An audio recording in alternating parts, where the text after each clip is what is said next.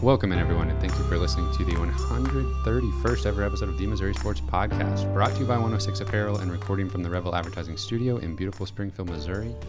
I'm one of your hosts, Cameron Albert, alongside my good friend and fellow Mizzou fan, Kyle DeVries. How are you doing today, Kyle?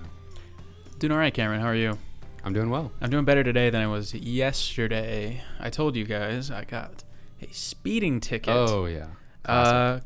Classic speeding ticket. I don't think I've done that since college, maybe, but yeah. Man, you just hits you when you're not expecting it sometimes. My mom didn't get pulled over or a speeding ticket, obviously, until she was like 45. That's pretty good.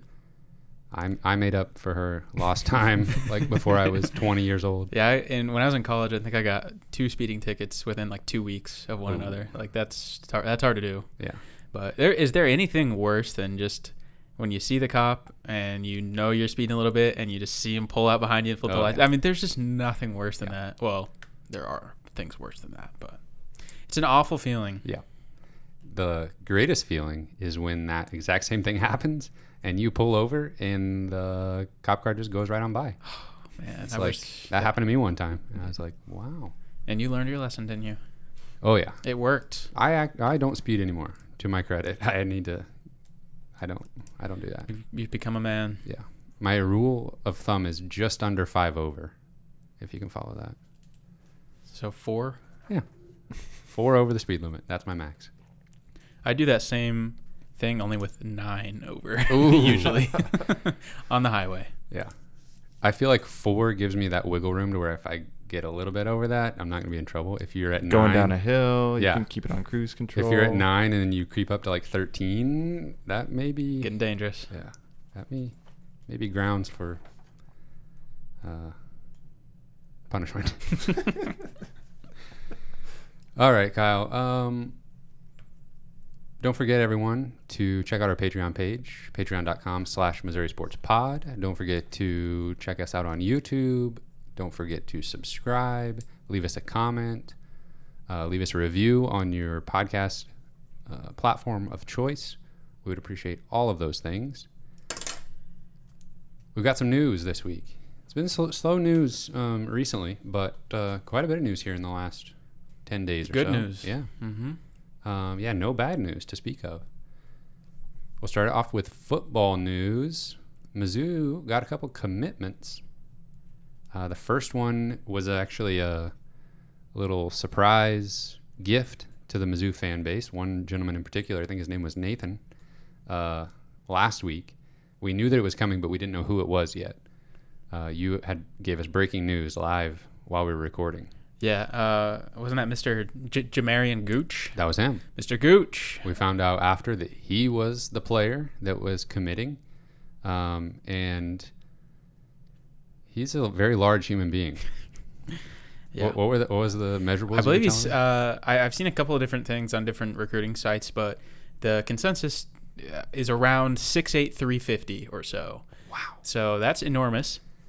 And he's from Tennessee. He was committed to Tennessee, I believe, at one point, and then he may have actually even been signed to Tennessee, and then was released from his NLI, and then now is signed with Missouri.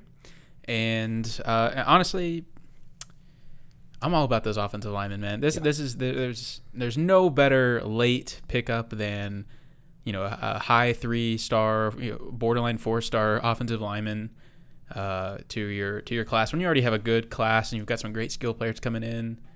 Give me all the offensive linemen. So I was super super excited about that, and it's just so funny how like offensive linemen can just.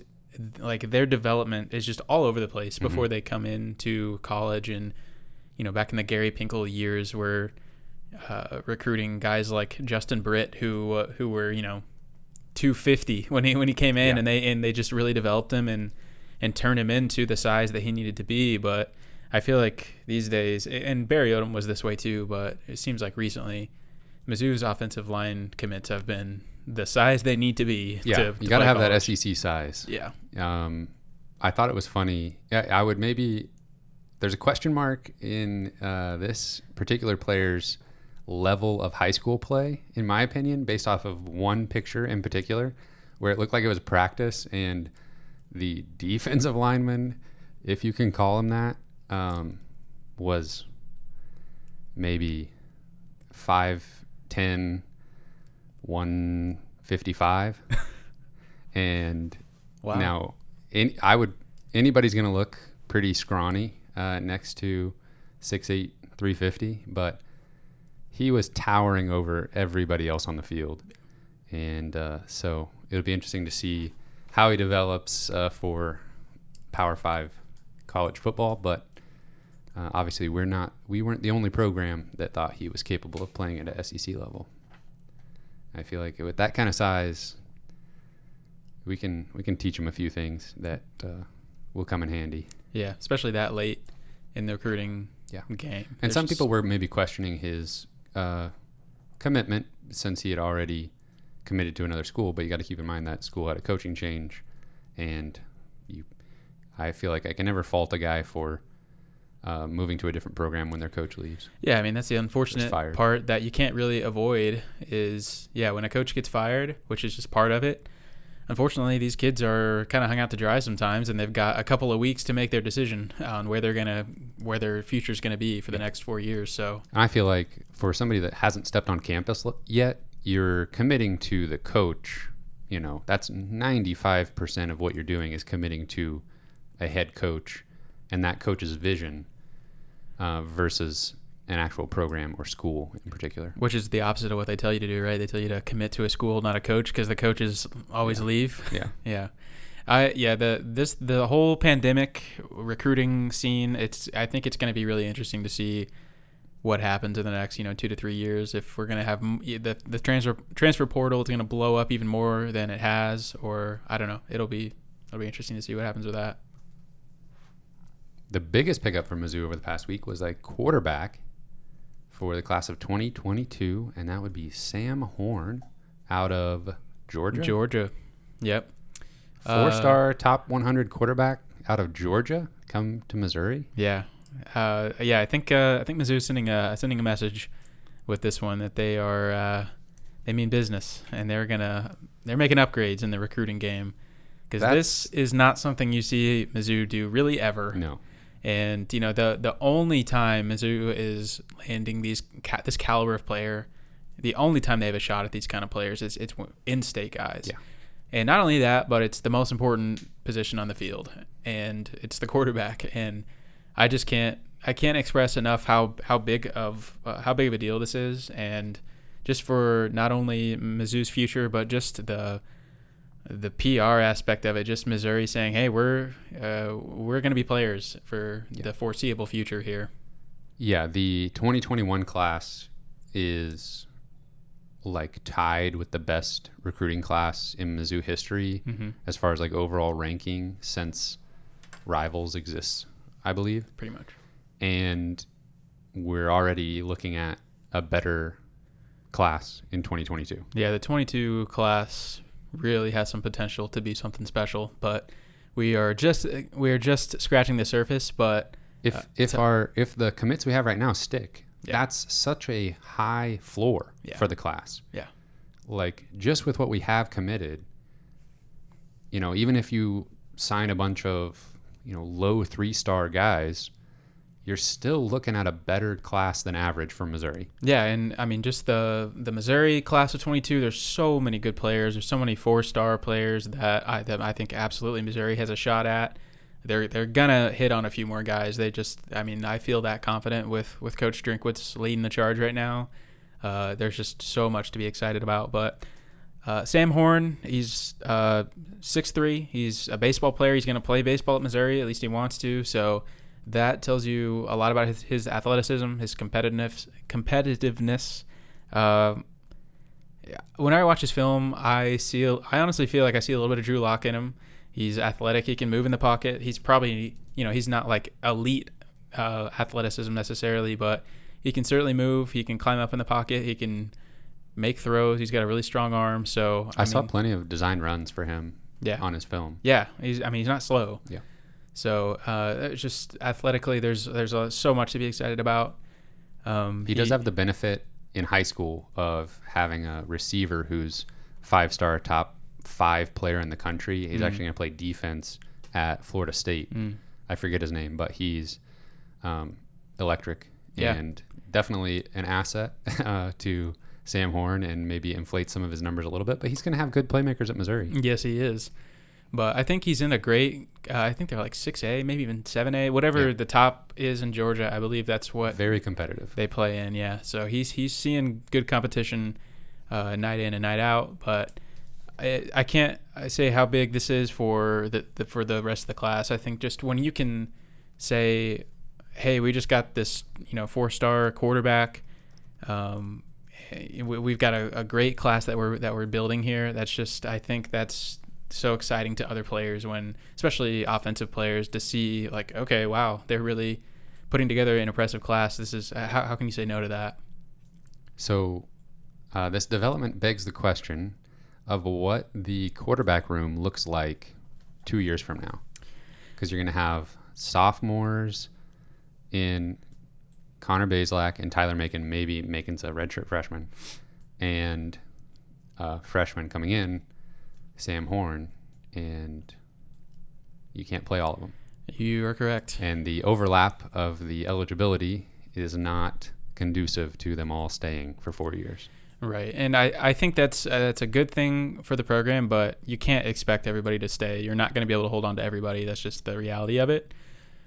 But right now, Bazelak has the respect of Coach Drinkwitz. He's not going anywhere for the foreseeable future. Reigning SEC Freshman of the Year. Yeah, it's going to take either an injury or just a real step backwards from his part in his play, I think, for someone else to come in next year.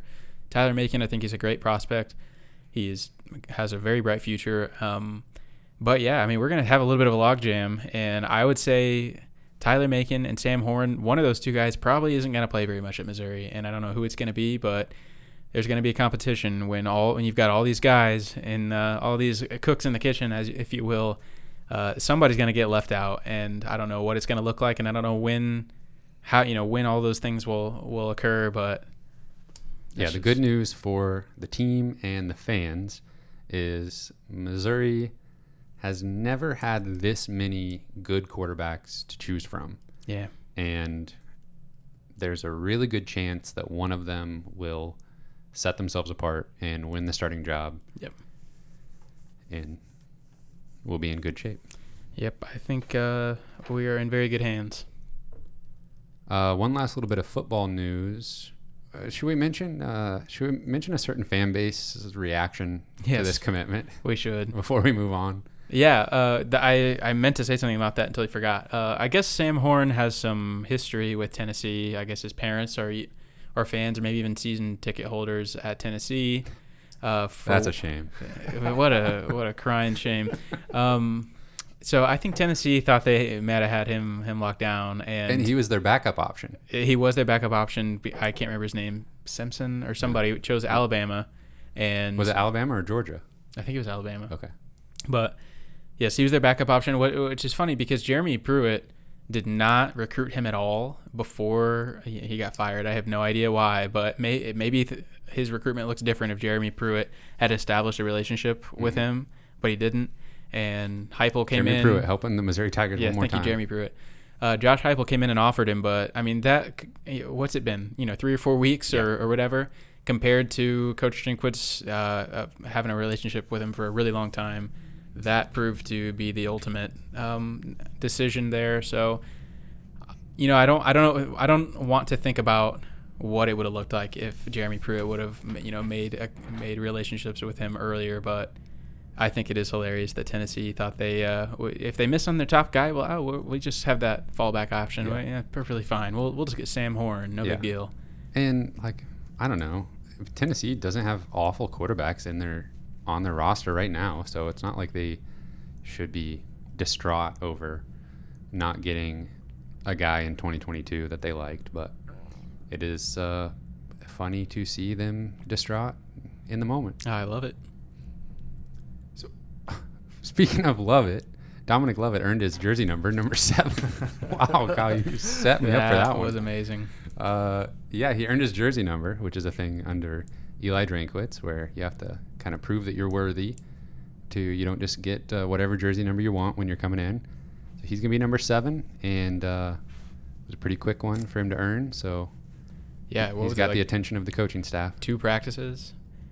Missouri's going to have some playmakers. Yeah, I'm excited. I think we're going to be putting up some points. Ooh, is it football season? No, we still got basketball. A little bit of basketball news here.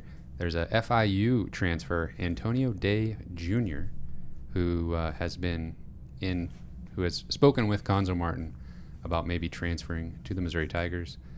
There's plenty of other teams that are interested in landing him, so I think we've got a ways to go before anything is final. But this is just our first little signal that Missouri is going to be looking to add a few transfers this offseason.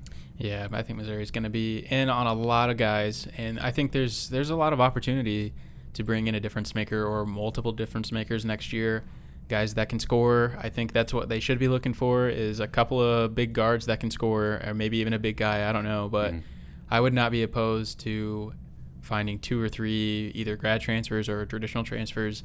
I think we need a little bit of talent to fill out next year's roster, depending on who comes back. But yeah, and Cuonzo's been a little hit or miss in the transfer market. Obviously, he landed Dru Smith, which was just an incredible win, but then he's missed out on several other transfers that we've had our eye on in previous off seasons. So just a name to keep an eye on. Let's talk about these games. Mizzou won. They beat Florida last night, 72-70. Huge win. Yeah, massive. On the road, quadrant 1 game. It was getting to the point where, obviously, you look at Missouri's resume. We'll do bracketology at the end of the episode, but look at Missouri's resume. They don't have any bad losses. They don't have any losses to a quadrant 3 or 4 opponent.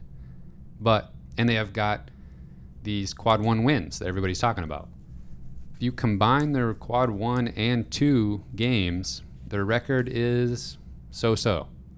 They've been dropping a lot of those quadrant 2 games. That's better than dropping 3 or 4, obviously. And this was a quadrant 1 win on the road against, top 30 team in Kempom, Bart Torvik, a team that's definitely going to be in the NCAA tournament. Mm-hmm. Yeah, I mean, Missouri's resume is truly about as Jekyll and Hyde as it comes, I think. But this was a massive win, just considering where we are in the season and how things haven't been all that great in the last couple of weeks. And the only win we have is over South Carolina, in the last 2 or 3 weeks. So I think that the fan base needed to see something. I think even the team, maybe it was just like, okay, we're back. We can do this. We can beat good teams. We can beat anybody. We can win on the road. I just think everybody, including Cuonzo, I think everybody was just like, took a deep breath of relief whenever Missouri pulled this off.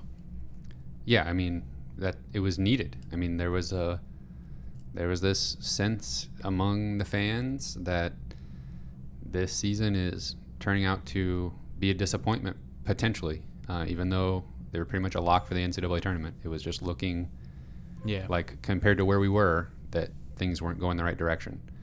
So getting this win was huge. It was an entertaining game, too. It was fun to watch.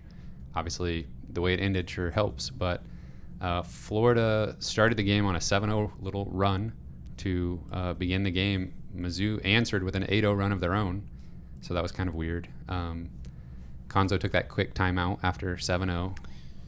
Yeah, I mean, I feel like that was something that Cuonzo maybe didn't do earlier this season that has killed Mizzou. And, we've seen those big runs where the other team does whatever they want for a certain stretch of time, and Cuonzo just lets them play. And, I think that's something that we've even mentioned on this podcast. Like, I think I would like to see Cuonzo call a timeout earlier, or even before something, even before a run happens. Yeah. Yes. You've got plenty of timeouts. Just, you don't have to use them that sparingly. Just take one, calm the team down, and get them refocused, and that's exactly what he did. And it was great. Then Mike White had to call a timeout on the end of Missouri's little run. Yeah, that was a really strange beginning. And Missouri hit 2 3-pointers in that little stretch. Then Florida had a lead most of the first half, but then Missouri went on a legit 14-2 run towards the end of the first half. They took a lead of 35-27. They eventually got that lead up to 10 off of Mitchell Smith, his first three-pointer of the game, early in the second half. But then Florida came back, and Florida looked good, and Tre Mann just kind of took over for a little bit, and they got it down to a one-point game, 43-42. And Missouri really didn't have an answer for Tre Mann. It's hard to believe he's just a sophomore because he looks really good for stretches, but he can go quiet. You know, it seems like as easily as he was scoring when he was on, like, why wasn't he taking more shots? He was 9 for 10 from two in the game. It felt like Florida was really efficient from two, anywhere close. It felt like they were making everything, including, Tre Mann was incredibly efficient. Yeah, he only took 1 3-pointer, so he had 21 points on just 11 field goal attempts. Wow. And like you were saying, Florida was 20 for 29 from two. That's 69%. Yeah, when you really look at the statistics of Florida's shooting numbers, and compare that to Missouri's, it's like, how did Missouri win this game? Yeah, those extra possessions. It was, Missouri was getting offensive rebounds. They were scoring in transition on turnovers. Yep. Florida turned the ball over 15 times in the first half. That's insane. That really is insane. That's like Missouri doesn't even do that. No, they don't, and they really took advantage of it. Yeah. And so that was the difference in the game. It was not Missouri's offensive efficiency from the floor, which they weren't terrible, but Florida just really was very efficient with their possessions, other than their turnovers. Missouri, when Florida got a shot off, they were usually successful. Yeah, Missouri attempted 19 more field goals than Florida. That's crazy. Florida had the edge on in free throws, but I think I'm doing my math there correct. 10 more attempts from two. So Mizzou stretched a lead out. They had the lead pretty much the entire second half. They stretched a lead out to 8 with 3 minutes left on Mitchell Smith's second three-point make of the game. Huge, huge basket. And at that point, I thought, like, first one to 70 wins the game. And it was almost that was almost the case. But Florida went on a mini run. They forced a miss, scored in transition just really easily. I thought Tilmon got fouled on that possession that led to the Castleton run out.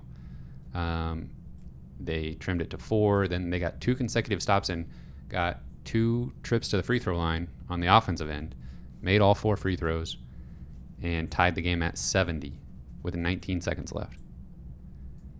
And we've been in a situation before against Florida where worst case scenario was overtime. Or so we thought. And Missouri lost that game in regulation.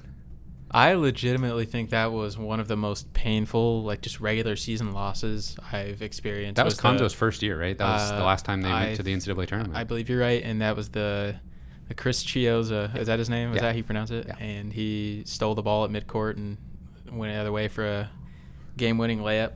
Yeah. I mean, that was like my soul left to my body. Yeah. It was just like, whoa, we had the last shot to win the game and we just lost. Yeah. Like, what just happened? Yeah. That was one where I was watching it with family and they were like, asked me if I was okay.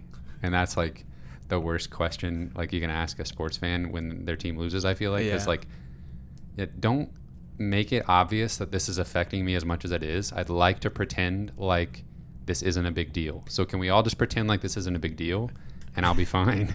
I actually, this was a few years ago, so hopefully I'm remembering this correctly, but I think that was the same day that the Chiefs lost in the playoffs to the Titans, and we watched that game together, and they blew a huge lead, and it was the game that, like, DJ sacked Mariota and like forced a fumble, and they said it wasn't a fumble. That was a really famous play. But I think we went out and had hot wings afterwards. We did, but that was enjoyable. But all the wins would have made it better. All the sports that day was just unbelievably awful. Yeah. This one had a happier ending. This was so happy. Dru Smith got the ball. They dribbled the clock down. I was getting a little bit nervous. They were using a little bit too much of that last 19 seconds. They weren't really playing for an offensive rebound. No.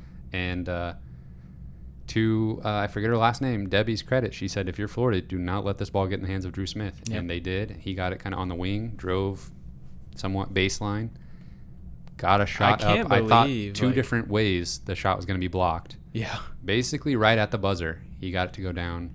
Yeah. Mizzou goes up 2 with 0.7 seconds left. I can't believe they let him go baseline like that. I mean, there was nobody there. He just had that wide open lane. Yeah. I mean, they rotated well. I thought the second guy up, I think it was Duruji. I thought he was going to get the block. They got there pretty quickly, but I can't believe it was ever that lane was that big at any point. Yeah. I think they were just playing. Penson got the clock down so low, it was like, okay, surely he's going to be the one to drive. Yeah, or drive. And he got it to Dru, and Dru made a play. Sometimes I wonder why in these late-game scenarios we don't rely on Dru a little bit more than we have. But yeah, because sometimes a lot of times it's just like get it to Penson, let him do his thing. Right. So which Penson has been pretty clutch at times this year too. I think maybe there was a little bit of a diversion, or maybe it was up to Penson in that moment to kind of see what the defense gave him. Yep. And he definitely, if it was up to him, he definitely made the right decision. Yep. We passed off to Dru. Historically haven't been on the right end of those very often, it seems like recently, and man, it just felt so good to not have to go to overtime, just win it right there in regulation and do everything correctly. You know, really execute and not leave much time on the clock. I mean, just everything was perfect about that, and that just it seems like I can count on one hand how many times that's happened in my lifetime with a Mizzou basketball game. Yeah, I mean, it wasn't a three-pointer, but it goes right up there with some of the biggest shots in the last, 5 years. We've got like Jordan Geist against UCF, Kevin Purrier in the SEC tournament and against Mississippi State. You know, those type of things. This drive and bucket from Dru Smith is right up there. It's probably bigger because the game actually really meant something. Yeah. And it was just really good this year. So yeah. Dru had just like a classic Dru Smith game, 17 points, 9 assists, 6 steals. Did you see that segment in the game where they were talking about like the I can't remember his name, the play-by-play guy was kind of talking about his like SEC Players of the Year candidates, like he was picking his team, and like his player of the year was Herb Jones from Alabama, and then it put up Herb Jones stats with Dru Smith, and like all categories Dru had better statistics. They didn't, I don't think they put up rebounds. No, though, they probably didn't. Yeah, it was like points, assists, and steals. Yeah. And Dru had him on all three of those. I was kind of shocked that, because that's been kind of, I mean, Herb Jones is like, he's the player of the year. I definitely thought that he was scoring more than that. Yeah. He was like averaging 11 points a game. And so Dru's up over 13, so. Yeah, I was a little bit surprised by that. Yeah, I don't think Herb Jones is a bad pick, but it was just like, oh, wow, that's actually pretty staggering, like how good Dru Smith's stats have been this year. Maybe Jones is averaging like 12 rebounds a game. Apparently. And that would like really swing it, and his team's... And their team's good. Like pretty much unstoppable in SEC play, but we stopped him. What else we got here? Mitchell Smith, huge game. Yeah. Huge. Biggest of his career easily. Career high, 14 points, 2 for 3 from 3, 4 for 5 from the free throw line, 6 rebounds. Man, I know it's really easy to say this now after the game he had, but I mean, I don't understand why he just gets so much hate on Twitter sometimes about shooting threes. Like, I know he's not a good three-point shooter. I know that he doesn't normally make 66% of his three-point shots. I understand that, but you know, if in the long game, when you really look at it like a season outlook, I have no problem whatsoever with Mitch Smith putting up 3 or 4 threes a game, because I mean he can make them on somewhat consistent basis, but it just, the fact that he will shoot it, I think just sends a message to the defense that we have to step out and guard him, and it forces the defense to be stretched. And I'm totally fine with Mitch Smith throwing up a few threes. And honestly, he's probably shot as well as a lot of other guards on Missouri's team, at least in certain stretches of this season. So, and I don't know if it's just because he's a big guy and his shot's a little bit ugly, but I think he's drawn a little bit too much criticism this year for his three-point shooting. And I'm so happy that he had a kind of a breakout game, and he kind of won the game for us, honestly. Yeah, in his career as a Missouri Tiger, he is shooting 31% from three. He's a great free throw shooter too, which has nothing to do with 3-point shooting, but I think he gets a little disrespected sometimes. Well, when he goes 2 for 3 in such a huge spot, I mean, yeah, that's, and when he is making them, I mean, I kind of compare it to who's the guy for Arkansas, Vanover, like. Like, when he's missing, it's like, oh, yeah, like, take all the threes you want. Yeah, dude. I mean, I don't want Mitch Smith taking 9 threes like Vanover did that first time they played. But, yeah, I mean. Yeah. No, I completely agree with you. Penson, he's become potentially the best three-point shooter on the team all of a sudden. It's so bizarre, like, how his game has changed. Although sometimes he'll go, like, in this game, he was 4 for 7 from three, and he'll potentially against LSU go 1 for 7. Yeah, like all of his points were from three. Yeah, which is completely opposite of what I feel like he did at the beginning of the season. He had that super clutch drive where he kind of knifed through there and got a tough layup to go. Yeah, but yeah, the rest of his points were from three. Yeah, Tilmon with 12 points, Mark Smith with 11. He was really key to Missouri kind of getting things in gear early when they got down 7-0 to start, but. 5 guys in double figures, and that's exactly where you need to be, that balanced attack with points coming in the paint as well as three-point land. Can't ask for much more than that. The team shot 49% from 2, 41% from 3, and 11 offensive rebounds to Florida's 4. So we talked about those extra possessions from steals and turnovers, but those offensive rebounds helped as well. I thought it was kind of funny how I don't remember her name, but Debbie. She was really talking up Kobe Brown in this game last night, and she's a big fan of him and just how hard he plays and everything. And he really kind of had an off night for the most part. He was pretty quiet, but only played 11 minutes. Yeah, but she kind of brought him up at the end of the game, like, all right, maybe Kobe Brown will have something go his way or whatever, and. She literally right after she said that, Kobe Brown got a huge offensive rebound. It was like an air ball. Air ball from Mark Smith. And he just caught it and then put it up, and then I think on the next possession on defense he got a big rebound or something like that. So he had 2 back-to-back huge plays right when she brought him up. Yeah. Missouri had some defensive possessions where they just looked incredible. Like just flying around the floor. Obviously all those steals always look good. They even had some great defensive possessions where Florida scored at the very end of the buzzer, and it was like, oh, that kind of sucks. But still, they played good defense. I think if you go back in time, Florida has to want Tre Mann to shoot more than 11 times. Yeah, keep shooting until you miss. Keep getting to the rim. He did end up with 21 points. Anthony Duruji, he had 11 rebounds, which was. Basically the only guy for Florida making a dent on the boards, but he also made a dent in the rim when he jammed it on Mitchell Smith. That was a great dunk. Jeez. That was remarkable. Probably the best one I've seen this season. That was incredible. And they showed the replay later in the game from a couple different angles, and that was something else. That was one of the better ones I've seen in a while. Yeah. He also put a dent in Mark Smith and got a flagrant foul for it. Yeah, I thought overall the officiating was pretty solid. Yeah. I think that Tilmon got called for 2 fouls that were questionable. The one that they reviewed, I thought I was kind of rolling my eyes that was even a foul at all, but you kind of know what you're getting into with that. They were saying that the Florida guy flopped on that basically. Yeah. Even the announcers were that should be a flop warning at least. Then one later in the game where I think it was Tre Mann, he jumped into Tilmon, and it's okay, what is Tilmon supposed to do there? But I kind of understand. I thought the refs did a really good job officiating the paint for the most part. Both teams were getting away with a lot on the perimeter, I thought.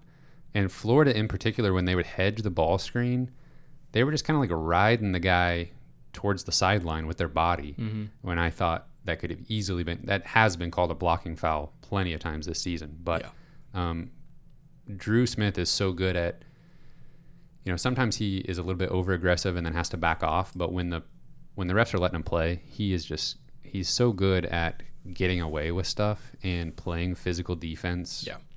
When they're not calling a lot of fouls, Dru Smith is at his best. Yeah, they were really letting him play in the first half especially. But, yeah I don't know about that flagrant foul. That was on Mark. Yeah. That was probably not a great call. No. I mean, he didn't really make a play in the ball, I guess. Right. But he definitely bumped him in the air. There wasn't enough contact. I think Mark really sold it with the double barrel roll he did on the ground. Yeah, and just fell awkwardly, obviously. Yeah. But if he wasn't trying to draw the foul, if he's playing pickup, he's not falling like that. No. Because you're not going to get free throws in pickup.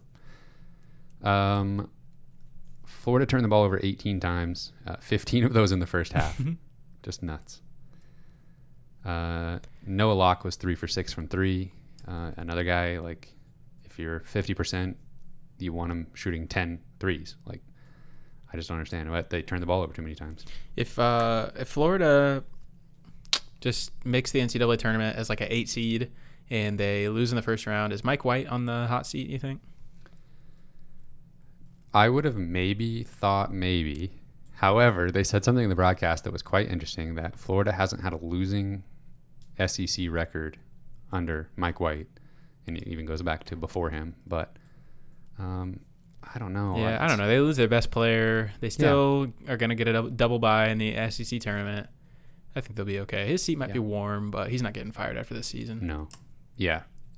You losing Keontae Johnson was just terrible for that team. Yeah. Mizzou now, after the win, is 15-7 overall, 8-7 in conference, number 43 in KenPom as of today, 36th on offense, 61st on defense. Seeing those numbers just drift apart little by little over the course of the season. They're 8th in both offense and defensive efficiency in SEC play.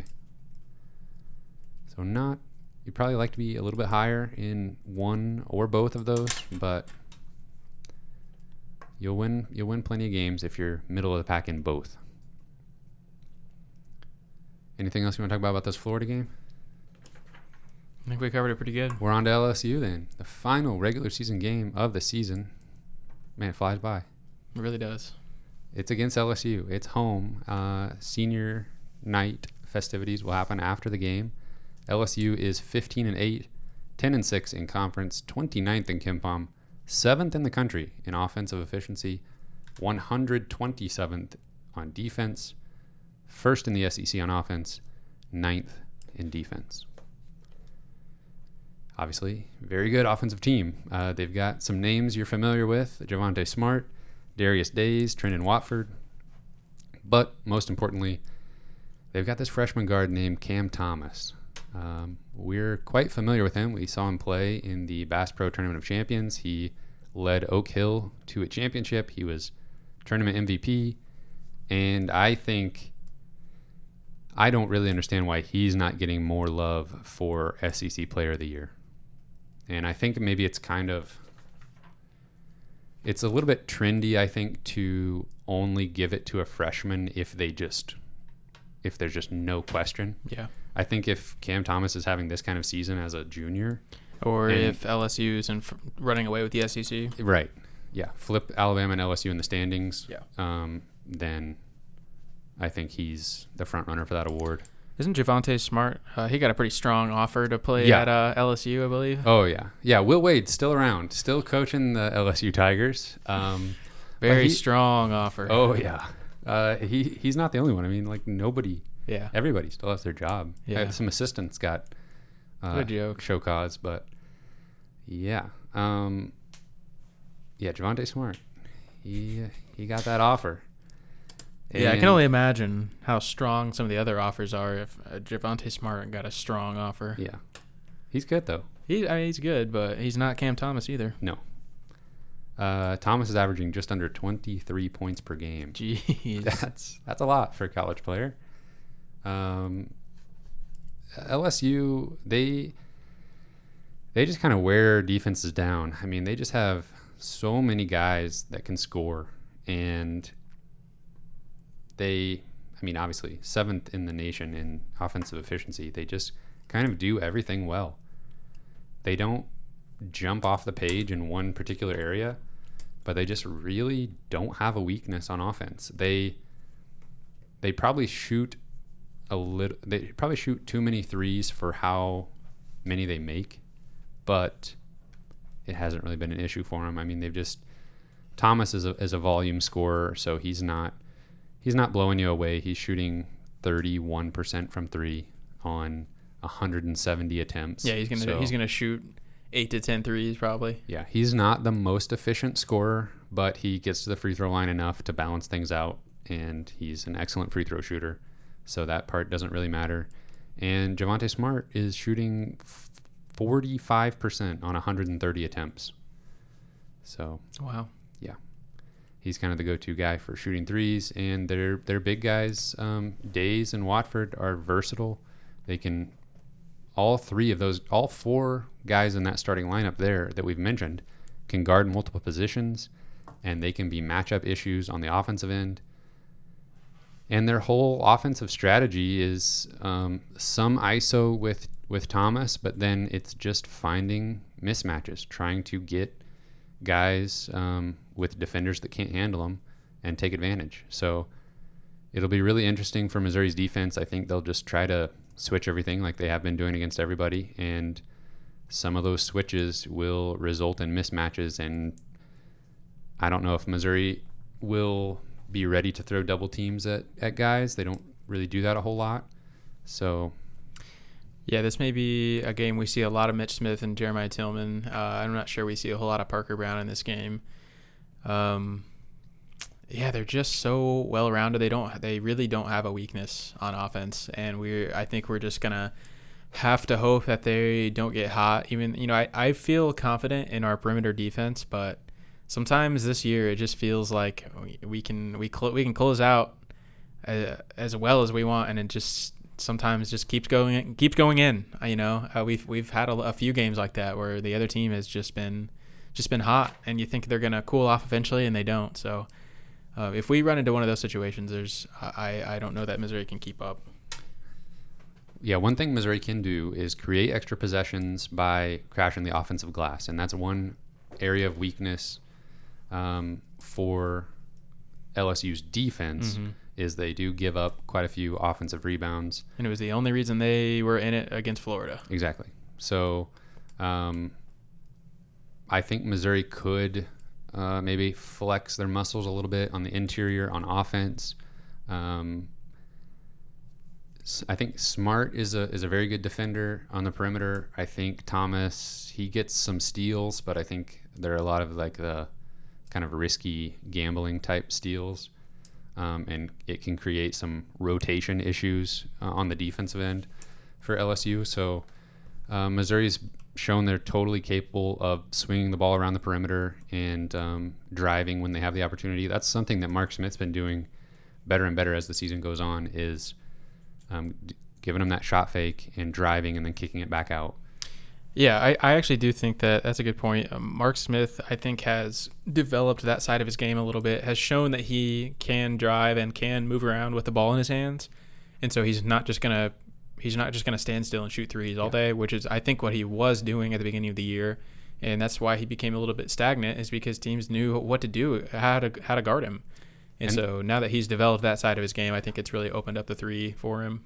You could tell he started driving more, towards the beginning of conference play this season, but he was always driving to score, and he was literally just getting a shot blocked, it seemed like 80% of the time. And so he has added, to his credit, he has added another wrinkle of no understanding. Unless I have a wide open, trip to the basket, I need to find something else to do with the ball other than go up with it, because he had a couple nice layups in the Florida game, but I was more impressed with his ability to be looking for someone to dish the ball to when he drove, because it's been an adventure sometimes with him when he drives to the basket. I was looking over LSU's kind of their season so far. It's kind of mixed. They split with Arkansas, and their win against Arkansas was when Arkansas was without Justin Smith. LSU also beat Tennessee, Ole Miss, and Mississippi State. That's about, I mean, those are their best wins on their schedule. They obviously lost one to Arkansas, lost to Alabama twice, lost to Florida, lost to Georgia and Kentucky, and they also lost to St. Louis in their non-conference season. So not the best resume. I mean, that's why they're sitting, you know, in third in the SEC standings and are looking at potentially a worse NCAA tournament seed than Missouri. I mean, this game might determine which one has the better seed for the big dance. Yeah, they definitely do not have even close to the resume that Missouri has, but they've just been a little bit more consistent. They just have kind of won the games they're supposed to win, as we know Missouri hasn't really been able to do all the time. Well, they did get to play Vanderbilt, so that helps. Yeah. That would literally, if you take Vanderbilt off their schedule, then they're 9-6. Yeah. And if they lose to Missouri, then they'd have the same record. That is unfortunate a little bit for the SEC standings conversation that Missouri did not get to play Vanderbilt or Texas A&M a second time. And I mean, I'm assuming they win both of those games. It's possible they don't, but if Missouri plays both of those games as scheduled and wins them both like they probably would, then we're probably looking at a double bye potentially. But that's how it goes. What are you thinking on this LSU game? You're riding high off of that road win. When we previewed this game when it didn't happen. I thought Mizzou was going to win then, and I think they're going to win now. That's what I like to hear. I just think that LSU's defense is just a little bit too suspect at times. I think Mizzou's going to find a way to take advantage of it. I think we'll see LSU go on their runs. I mean, they absolutely have the tendency to do that, but their defense is just hasn't been, I don't know, it hasn't been super consistent. It's not great. No, I think Missouri's a disciplined team at times. If Missouri shows up with their experienced, disciplined selves, limit turnovers, I think they'll find a way to win. And it'll be 77-72. That sounds fantastic. This is the kind of game where it almost seems like Missouri's not good enough on offense to take advantage of just an average defense, and they have shown that they can struggle on defense, and LSU is just incredible on offense. So it's like potentially a matchup issue for Missouri, like maybe the polar opposite of Ole Miss. Like Ole Miss just like shut Missouri down and scored enough to get by, and I feel like LSU could maybe be the opposite, where they're gonna put up points no matter what, and Missouri's offense is gonna have to come alive and keep them in the game. Kind of like at Alabama. Yeah, that's an excellent point. Missouri did not have any trouble against Alabama. Man, if they could come out and play like that. Minus the last 4 minutes. I would take it. If it's a win. Oh, sure, yeah. Yeah, I don't know. Missouri, I feel like I've just picked every game wrong this season. It's just like how I feel in my head. What, you think Missouri's been unpredictable? Yeah. It's like I'm always just basing it off of the previous game, and oh man, can Missouri win 2 games in a row? They did back, at the beginning of February. That feels like a year ago. So yeah, I'm gonna pick Missouri to win. Nice. I just don't feel good about it. How do I feel good about any game? You didn't think they were beating Florida? No. Backs are against the wall. Yeah. You got it. One last opportunity. One last home game. Yeah. Well, yeah. I got to put the seniors out on a winning note in front of the fans. Yeah. I'd say Missouri wins this one, but it's going to be just as close as this Florida game was. Like probably Missouri only wins close games. That's all they do. Yeah. Yeah. Even when they have big leads. Literally. It's like, we better make this close. They literally do not beat anybody by more than like 10 points. Missouri wins 80-79. Wow, that's nobody. That's close. Oh yeah. If Missouri wins this game, 5 seed in the SEC tournament. which is narrowly avoiding the double bye, but that's still getting a pretty good matchup because you're going to play whoever was in the play-in game. You're going to play Vanderbilt or A&M. Love it. And then you'll play... I'll tell you. LSU the four again? Seed? Yeah. You'll play whoever the four seed is, so LSU probably. Probably. Again, which I'll take that. Yeah. And... then you get Arkansas. You don't have to play the one, right? I think you do play the one. Yeah, you'd play the one if you beat the four. The next round. But hey, we already beat Alabama once. Well, we can do it again. And if Missouri loses this game, they can either be the 5 seed if they win, or they can be the 7 or the 8 seed depending on other stuff in the league. But man, I'm sitting over here just like crunching numbers for the last 20 minutes, and Kyle just rattles off exactly everything I figured out. I just could have already told you. It's like, man. Learn my lesson. Yeah. I think it's most likely a 5 or 7, and then if there's a couple of upsets, I can't remember who it is specifically, but 8 seeds always also in play. Doesn't matter. Gotta win that first game. You have to. That's so huge. I would much rather play Vanderbilt or A&M than Georgia or Mississippi State. Yeah, that's. If Missouri's the 8 seed, they're behind both Ole Miss and Mississippi State, I believe, which seems crazy. Yeah. That they're gonna have a higher seed in the NCAA tournament. Yeah, behind teams that they lost to. Who'd have thunk? It's wild. Behind those indestructible Mississippi teams. Yeah, it's gonna be so weird when. Yeah, are both of those teams making the NCAA tournament? Absolutely not. That's so bizarre. Oh well. Yeah, I said we need to talk about SEC tournament seeding. We just covered that. There you go. Let's talk about that big dance. Talk about it.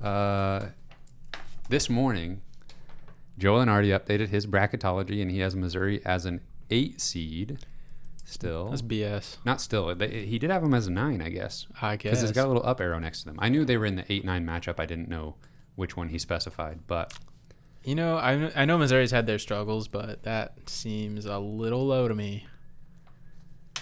Okay. Jerry Palm's got him as a 5. That's nuts. Which seems that's a little too high, probably. Yeah. I feel like, well, you know, pessimistic Mizzou fan in me says they're closer to an 8 than a 5. That resume, though. Yeah, it is kind of nuts. Right now, Illinois is sitting at a 1 seed, maybe. Yeah. And they definitely are. Missouri beat them. Missouri beat Alabama, who is scheduled to be a 2 seed at worst, I think. They beat Arkansas, who is flying up the boards. 3 seed, yeah. Jeez. Yeah, I mean, what is Bart Torvik have him at? He's got them as a 7 right now. That feels appropriate. Yeah, I would put him at more at 6 or 7 level. But if Missouri wins against LSU, they get the 5 seed. They beat whoever, and then they beat LSU again and then lose, so they make it to the semis and lose, I absolutely think we're looking at a 5 or 6 seed. I say 6 or 7. Would love a 5, but I don't want to plan on it.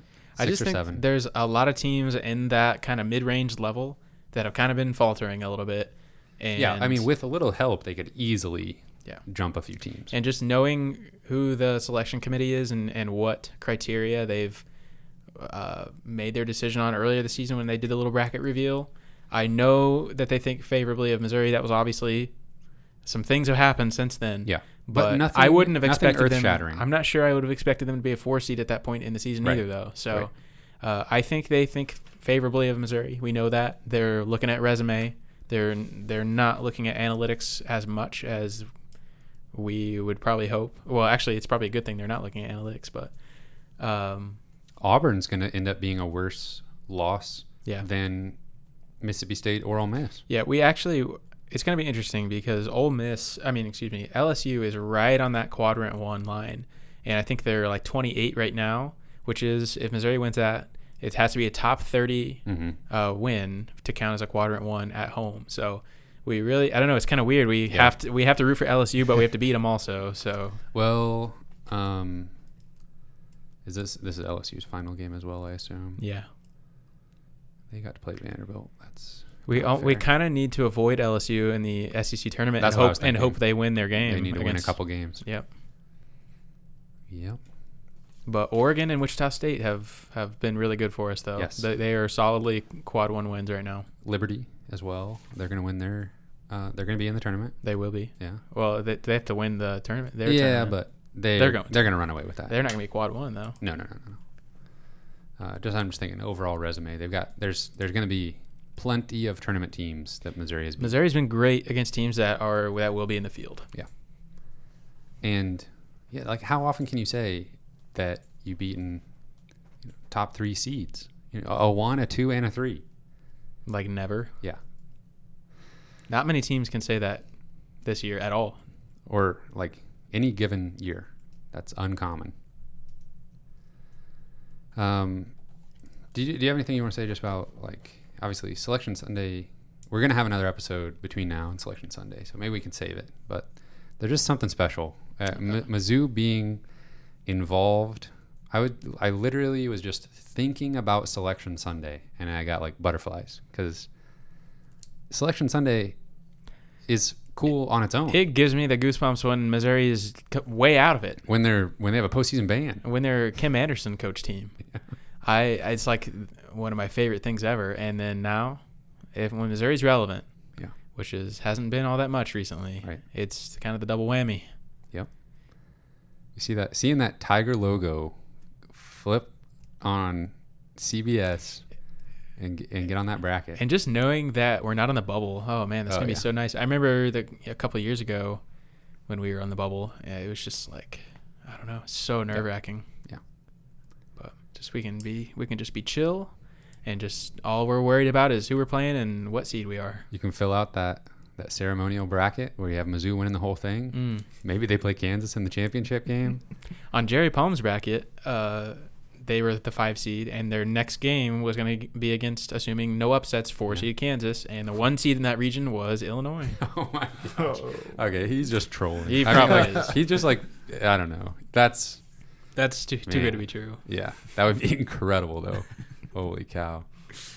Imagine playing Kansas in the NCAA tournament. I would die. After they didn't want to play. Exactly. Ooh. After Bill Self backed out. Storyline. Yeah. Fire him up. I would die. I don't think I could live through the experience. You can't die, Cam. I would. That's all there is to it. It's a good thing.